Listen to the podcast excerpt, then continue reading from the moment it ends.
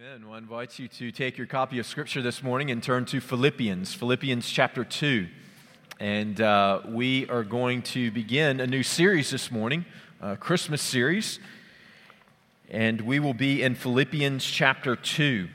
Uh, I'm going to read for us verses 1 through 11, and then we will uh, focus our attention this morning on verses 6 and 7.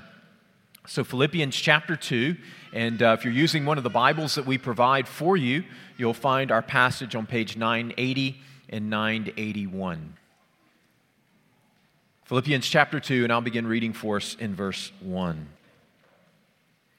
So, if there is any encouragement in Christ, any comfort from love, any participation in the Spirit, any affection and sympathy, Complete my joy by being of the same mind, having the same love, being in full accord and of one mind.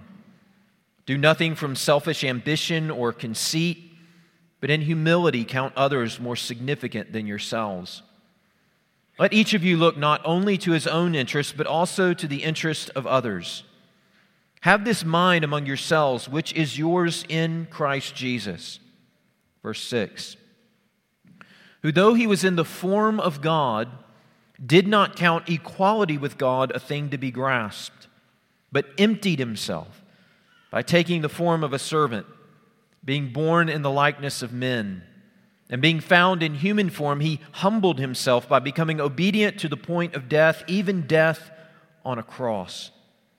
Therefore, God has highly exalted him and bestowed on him the name that is above every name so that at the name of Jesus, every knee should bow in heaven and on earth and under the earth, and every tongue confess that Jesus Christ is Lord to the glory of God the Father. Amen. Let's go to the Lord in prayer, okay? Let's pray. Father, we thank you for this blessing and opportunity to gather together as your church to worship you this morning. We thank you for the songs that we have sung and the scriptures that we have heard read, the time that we've spent together in prayer.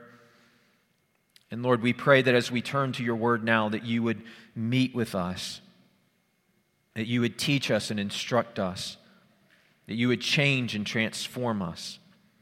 Father, we thank you for the truthfulness of your word, and we thank you for the power of your word.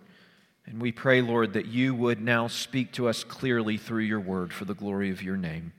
And it's through Jesus Christ our Lord we ask it. Amen. Well, have you ever mistaken a person for someone else?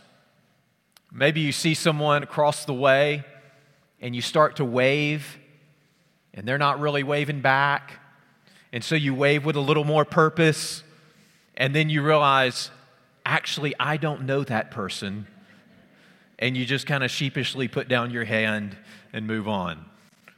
Or maybe you're in a big group of people and you turn around and you say, Oh, Cindy, hey, it's great to see you. And then, even as the words are coming out of your mouth, you realize that's not Cindy, and I don't know who this person is. Uh, small children do this as well, right? So they're maybe running around, playing, having fun, and the person in front of them seems to be about the height of their dad and maybe have a similar body shape. And so they just run with all they have up to this man and they throw their arms around his leg, right? And they look up, and then in a moment of terror, they realize this is not my dad. And I have no idea who this stranger is. Well, our Christmas series this year is entitled, Oh Come, Let Us Adore Him. Of course, him refers to Jesus. But the question that we all have to answer is who is Jesus? You see, if you mistake a person for someone that they're not, it can be uncomfortable, it can be embarrassing. With some time and distance, it can even be funny. But if you mistake who Jesus is, it's tragic. And God doesn't want us to miss out on who Jesus is. That's the reason God sent Jesus into this world. That's the reason why He gives us His word that tells us about His birth and His life and tells us who Jesus is, because God doesn't want us to miss out on Jesus. Through the month of December, we are going to be spending time working through Philippians chapter 2. And each week we will be answering this question who is Jesus? This week we're going to focus on the idea of the divinity of Jesus. Next week on the humanity of Jesus. The following week on the humility of Jesus. And then finally on the worship of Jesus. We start this morning by considering the divinity of Jesus.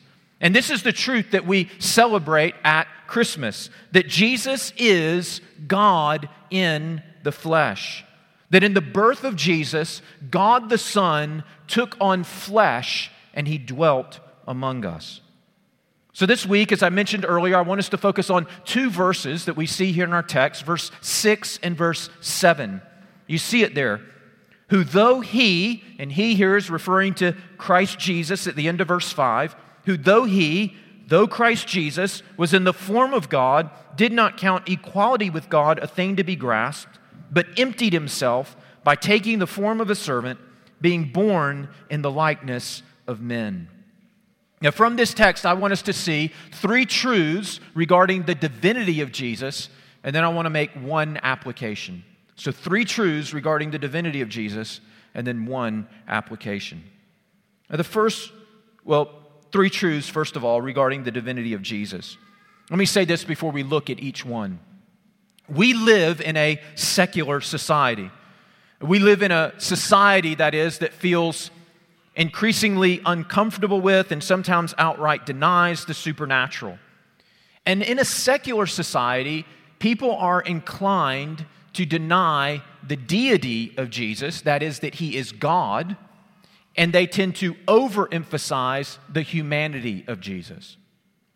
You see, anything that's supernatural, that's miraculous, makes people feel uncomfortable. Perhaps folks outright deny the miraculous, that it's even possible. And so the idea that Jesus is God is, repulsive in some ways. They deny that, they resist that. But they're more inclined to overemphasize the humanity of Jesus. David Wells, in his book entitled The Person of Christ, talks about an understanding of Jesus that is from below and an understanding of Jesus that is from above. So, an understanding of Jesus that is from below is man made, it's humanly conceived, it's man's thoughts and ideas and opinions about who Jesus might have been. But an understanding of Jesus from above is God revealed. It's derived from God's Word. It's God revealing to us in His Word who Jesus is. Listen to David Wells describe an understanding of Jesus from below. He says, quote, such a Christ must be as fallible as we are, as confused, as filled with doubts, as unsure about the future, as agnostic about the purposes and plans of God, as diffident about the possibilities of knowing God, and is baffled about the ethical norms and the possibility of moral absolutes. They, and here he's referring to Christ from below, that is, Christ that are originated, created out of the opinions and minds of men, they are constructed on the mistaken assumption that a Christ who is as baffled as we are about existence who is as secular as we are, who is the victim of change in circumstances as we feel ourselves to be, is somehow more appealing than the one who is not. These Christ are impotent, they are without power, and their appeal is superficial. End of quote. Well, in contrast, the Bible offers us an understanding of Jesus that is from above.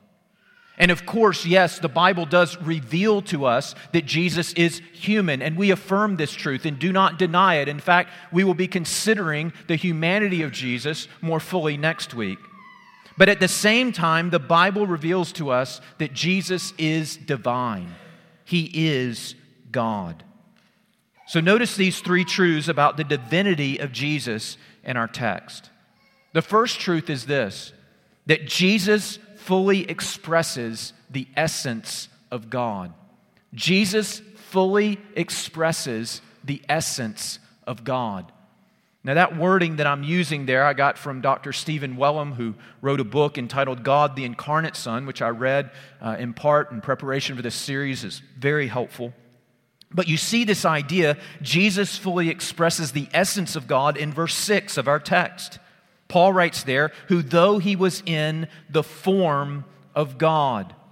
Now, that word form there in the original language is the word morphe. And scholars tell us here that this word morphe refers to, quote, that form which truly and fully expresses the being which underlies it. Let me read that again. The word there, morphe, refers to that form which truly and fully expresses the being which underlies it.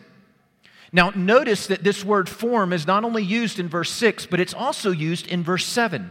So, if we consider how it's used in verse 7, it gives us better insight into how Paul is thinking about this word and how he is using it. Look there in the text. You see there in verse 6 who, though Christ was in the form of God, so there's the first use of the word, did not count equality with God a thing to be grasped, but emptied himself, here's the second use, by taking the form, same word, morphe, of a servant, being born in the likeness of men.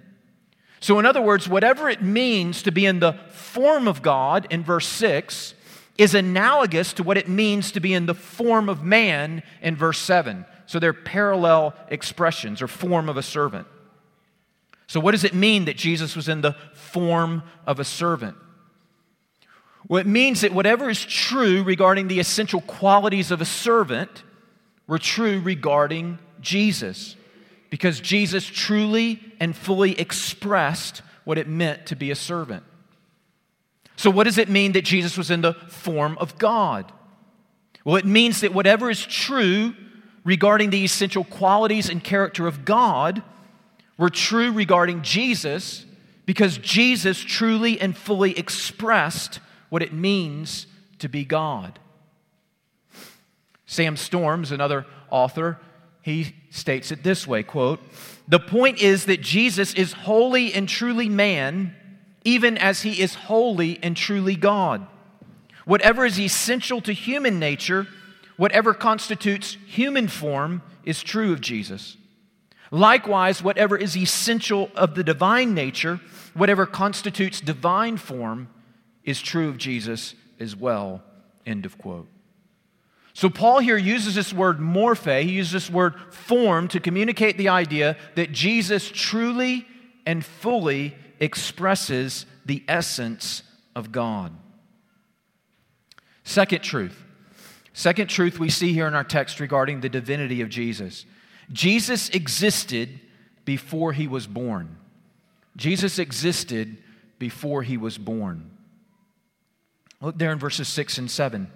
Who, though he, again referring to Christ Jesus, was in the form of God, did not count equality with God a thing to be grasped, but emptied himself by taking the form of a servant, being born in the likeness of men. Now, you see obviously that the logic here in this passage is that Jesus existed in the form of God prior to the fact that he was born as a man. And so here, Paul is clearly acknowledging the pre existence of Jesus. In other words, prior to Jesus' miraculous conception in Mary's womb, prior to his subsequent birth, Jesus existed as the Son of God from eternity past. And he was born into this world as a man, namely the man Jesus. Now, this is important because there are many who would insist that Jesus was not God, that Jesus was finally a man. Some might say, well, he was divine in one sense. Maybe Jesus was divine in the sense that perhaps more than anyone else in all of human history, he showed us what God is like. He showed us what it would be like to be a man who is like God. And in this sense, there is some spark of the divine in Jesus. And listen, we have to acknowledge that at one level, that's a very exalted view of Jesus. But do you see here from the Apostle Paul that it does not go nearly far enough? As one author frames it, listen to this Jesus was not a man through whom God was revealing himself. Jesus was God revealing himself as a man. Let me state that again. Jesus was not a man through whom God was revealing himself. That would be like maybe one of the prophets of the Old Testament, right? Rather, Jesus was God revealing himself as a man.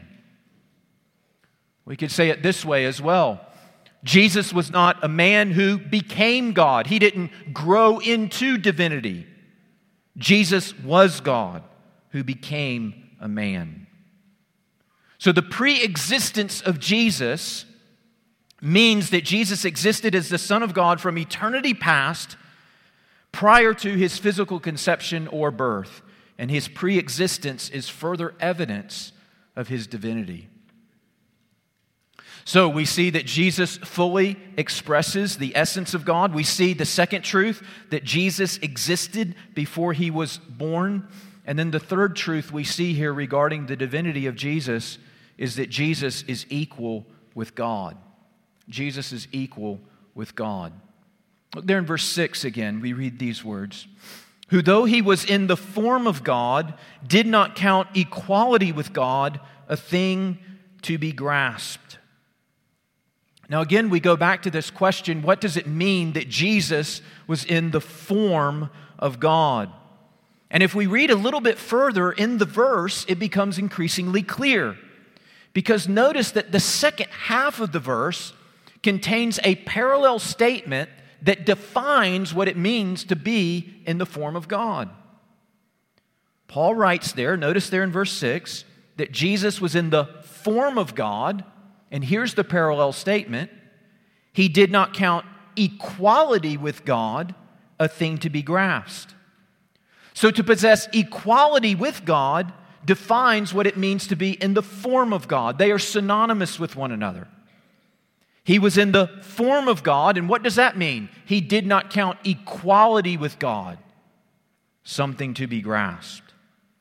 As the ancient Christian confession declares, the Nicene Creed, quote, we believe in one Lord Jesus Christ, the only begotten Son of God begotten of the Father before all worlds, light of light, very God of very God.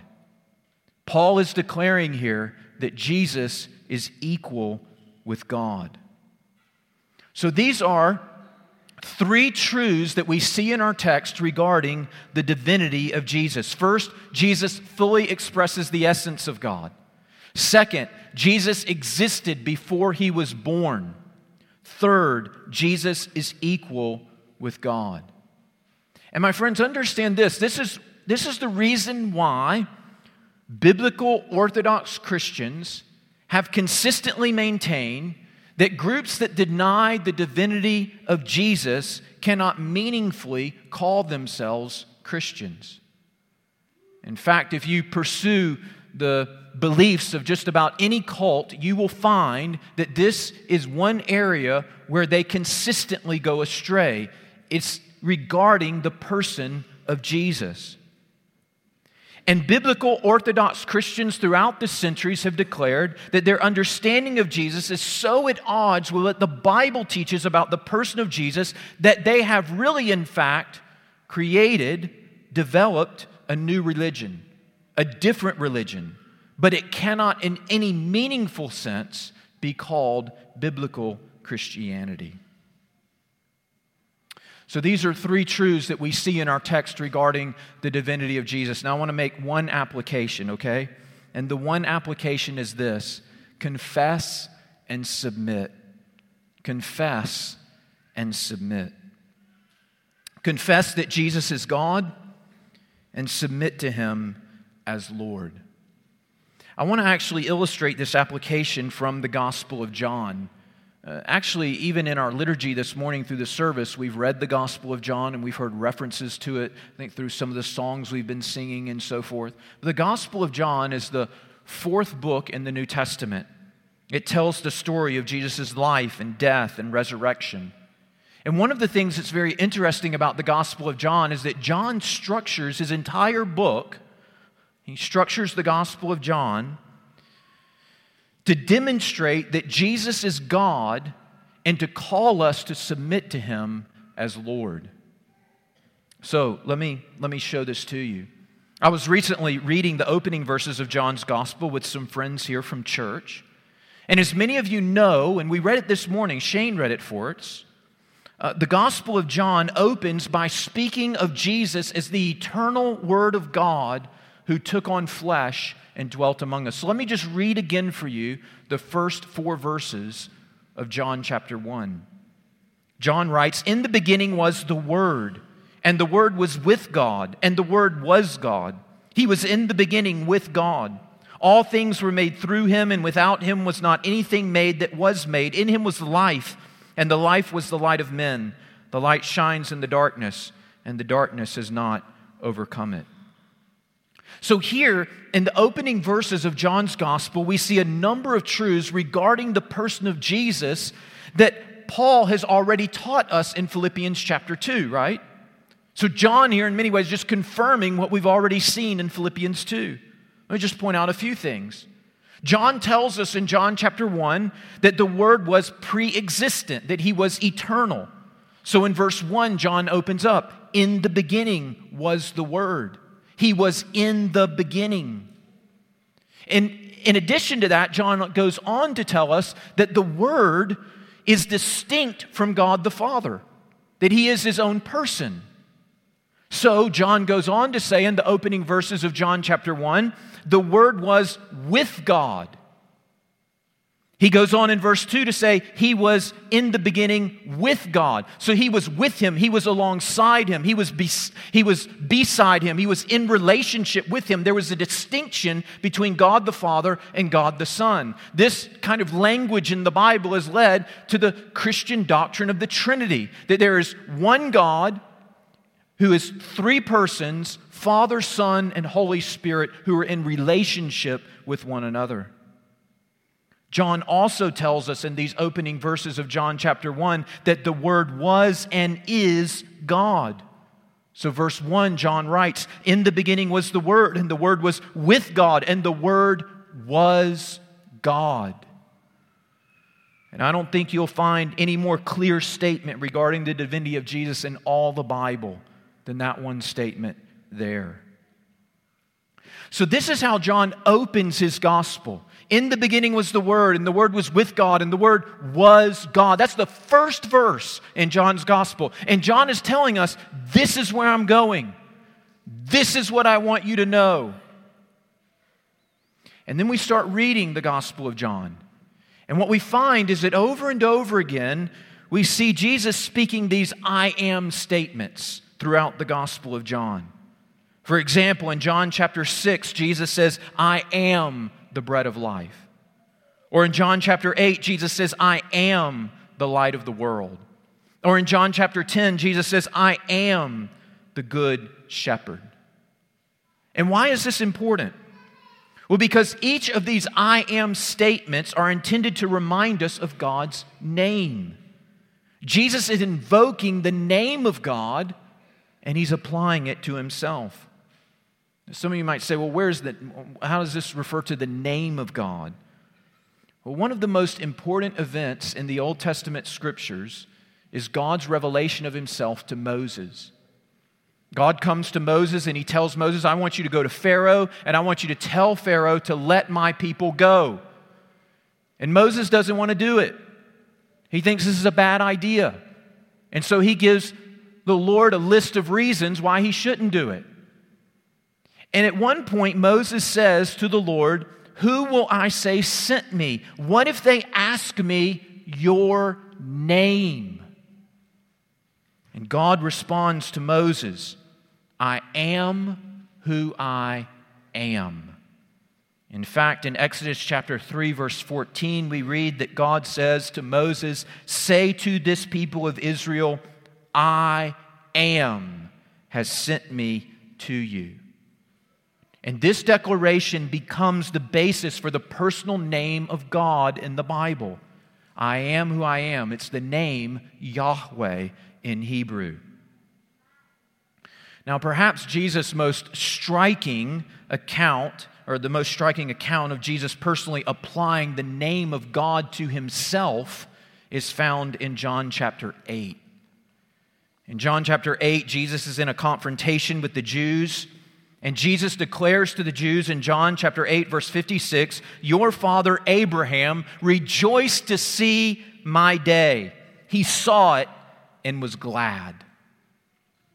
And the Jews respond, they say to Jesus, like, this just blows their minds, right? They can't put this together. This is not computing. They say, You are not 50 years old, and have you seen Abraham? You see, Abraham lived some 2,000 years before Jesus was ever born. And John records Jesus' response in John chapter 8, verse 58. Jesus responds to the Jews by saying, Truly, truly, I say to you, before Abraham was, I am. Now, notice what Jesus is doing here in this statement. He's, a couple of things are happening. Before Abraham, who lived 2,000 years ago, before Abraham was, I am. One thing Jesus is doing here is he is appealing to his pre existence. 2,000 years ago, Abraham saw my day and he rejoiced. And before Abraham was even in existence, I am. The other thing that he is doing is he is taking the name of God, the personal name of God revealed to Moses in the Old Testament, and he is applying it to himself. And listen, just in case you, maybe you're wondering, were we reading too much into this passage? Maybe we're thinking things that Jesus wasn't thinking. Maybe we're just trying to get too much out of this. No, we know we're reading the text right because in the very next verse we read that the Jews picked up stones to throw at him. Because, but Jesus hid himself and went out of the temple. Now, why would they have picked up stones to throw at Jesus? because they understood the implications of what Jesus was saying. They understood that as Jesus said before Abraham was, I am, he was claiming preexistence and he was appealing to the divine name and applying it to himself. He was claiming to be God. And they understood it, at least from their perspective, to be blasphemy. And so they determined to stone him. So here's John's gospel. He opens up with this statement In the beginning was the Word, the Word was with God, and the Word was God. This is where I'm going. That's what he wants you to know. And then throughout the gospel, we get these I am statements repeated over and over and over again, kind of the crescendo in some ways of these I am statements. Is Jesus' reference to Abraham. Before Abraham was, I am. But that's not all. Then, then John ends his gospel with the confession of Thomas. Thomas, of course, was one of Jesus' disciples. He has come to be known as Doubting Thomas because when Thomas received the news of Jesus' resurrection from the dead, he refused to believe it. In John chapter 20, verse 25, Thomas says, Unless I see his hands, in his hands, the mark of the nails, and place my finger into the mark of the nails, and place my hand into his side, I will never believe. Well, in a moment of tremendous grace and mercy, about a week later, Jesus does, in fact, appear to Thomas. And Jesus says to Thomas, Put your finger here, see my hands. Put your hand and place it in my side. Do not disbelieve, but believe. And in John chapter 20, verse 28, we read, Thomas answered him, and this is Thomas's response as he sees the resurrected Christ standing before him. This is Thomas's response My Lord and my God. And Jesus does not correct him, he does not rebuke him, he does not say, Oh, Thomas, you've gone too far, you've misunderstood. Rather, Jesus commends him. In the very next verse we read, Jesus said to Thomas, have you believed because you have seen me?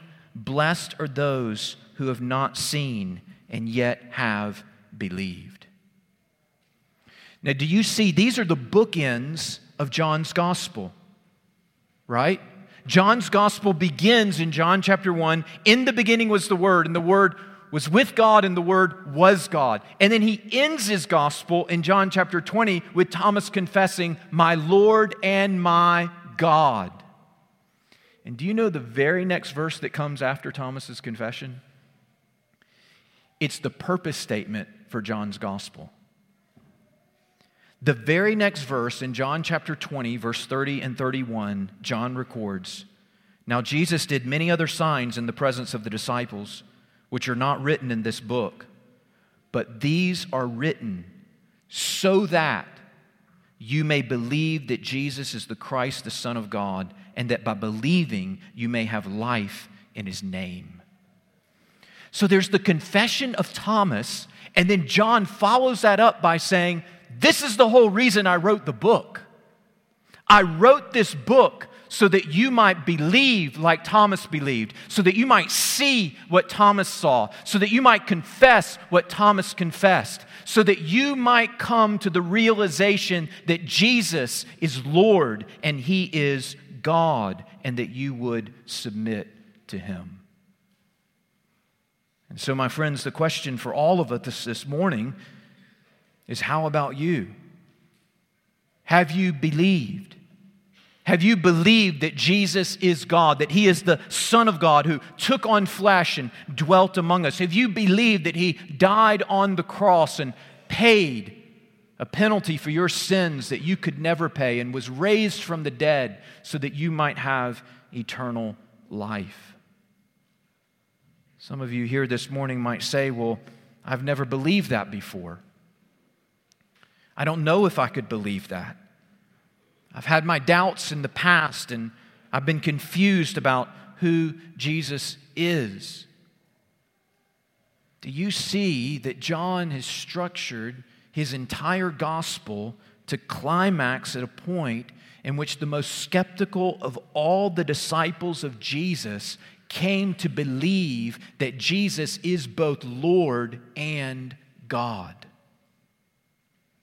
And by the power of the Holy Spirit, my friends, you can as well. You may have doubted in the past, you may have denied him in the past. But like Thomas, you can confess that he is God and submit to him as Lord. And in so doing, like Thomas, you can become an example to others of what it means to believe and trust in the Lord Jesus. May we all do so. May we acknowledge the Lord Jesus as God and may we submit to him as Lord. Let's pray. Father, we thank you and praise you for your word, and we thank you for how your word reveals to us the truth of who Jesus is. We confess, Lord, that there is much confusion in our own day about who Jesus is. And Father, we want, we want to have an understanding of Jesus that is from above. We thank you that you have given us that understanding in your word. And Father, I pray that this Christmas season we would acknowledge Christ to be who he is, both Lord and God, that we would confess this to be true, but not only confess it, but that we would trust him and submit to him, that we would follow him with all our lives. And it's through Jesus Christ our Lord we ask it.